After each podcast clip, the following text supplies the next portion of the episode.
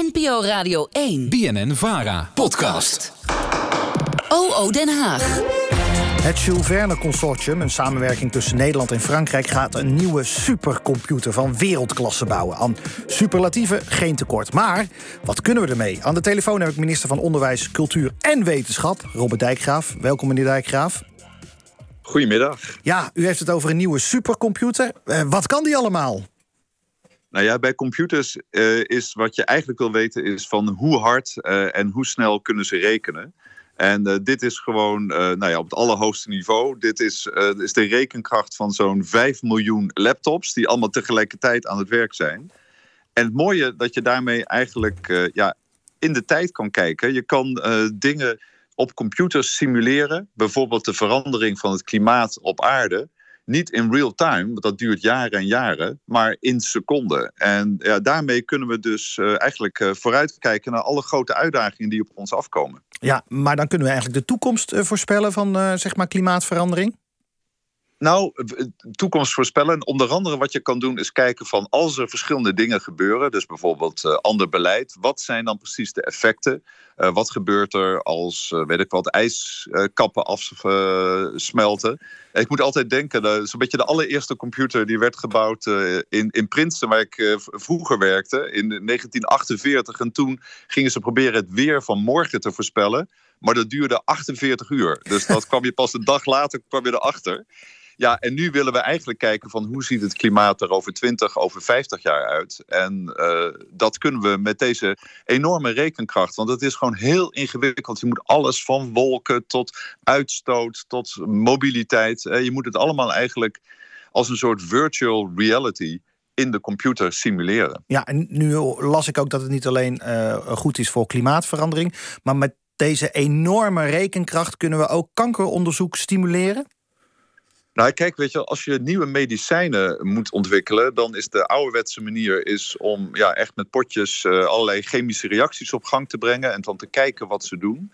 En we kunnen met deze rekenkracht eigenlijk die moleculen kunnen we ook gewoon in de computer een soort digitale versie daarvan maken. En dan kan je eigenlijk chemische reacties en kijken hoe een molecuul werkt op een cel, bijvoorbeeld bij kankercellen, kan je simuleren. Het is een klein beetje eigenlijk alsof je gewoon een verre reis wil maken en gewoon eigenlijk via je laptop een soort virtual reality hebt. En daarmee kan je dan eigenlijk een heleboel dingen tegelijkertijd uitproberen. Dus dat geeft eigenlijk ook een enorme versneller in het ontdekkingsproces. En daarom is rekenkracht zo bijzonder. En iedere keer als je 1000 keer sneller kan rekenen, dan komen die oplossingen ook 1000 keer sneller dichterbij. Ja, nu werkt Nederland samen met Frankrijk in dit Jules Verne Consortium. Maar de computer komt in Frankrijk te staan. Waarom is dat? Ja. Nou, wij doen mee. Ik moet wel zeggen, Frankrijk die doet ook mee, maar nog veel meer mee. En trouwens ook de Europese Commissie. Dit is gewoon een heel duur apparaat. Het kost echt honderden miljoenen. Maar het mooie is dat het hangt natuurlijk aan de grote digitale snelweg. En dus Nederlandse onderzoekers die kunnen eigenlijk gewoon van hun eigen computer hier in Nederland gewoon inloggen op deze supercomputer. En het feit dat we meedoen betekent wel dat we een soort gewoon gegarandeerde entreebewijs hebben om ook gewoon tijd te hebben. Want dat is natuurlijk ook bij deze computer ook geldt van wie mag er welke berekening gaan doen.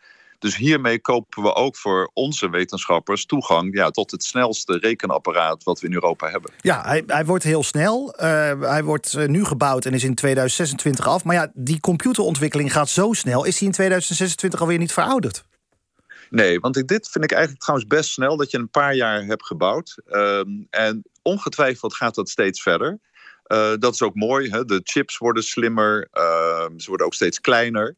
Dus ja, hij zal in 2026 is het state of the art. Hè, maar ongetwijfeld na een paar jaar komt er ook weer een volgende stap. En dat geeft ons ook hoop. Want we willen eigenlijk steeds meer dingen kunnen berekenen. Omdat het zo belangrijk is voor ons dat we inderdaad in de tijd kunnen kijken. Dat we kunnen zien van hoe we met de gezondheid omgaan, met ons menselijk lichaam. Maar ook met de aarde.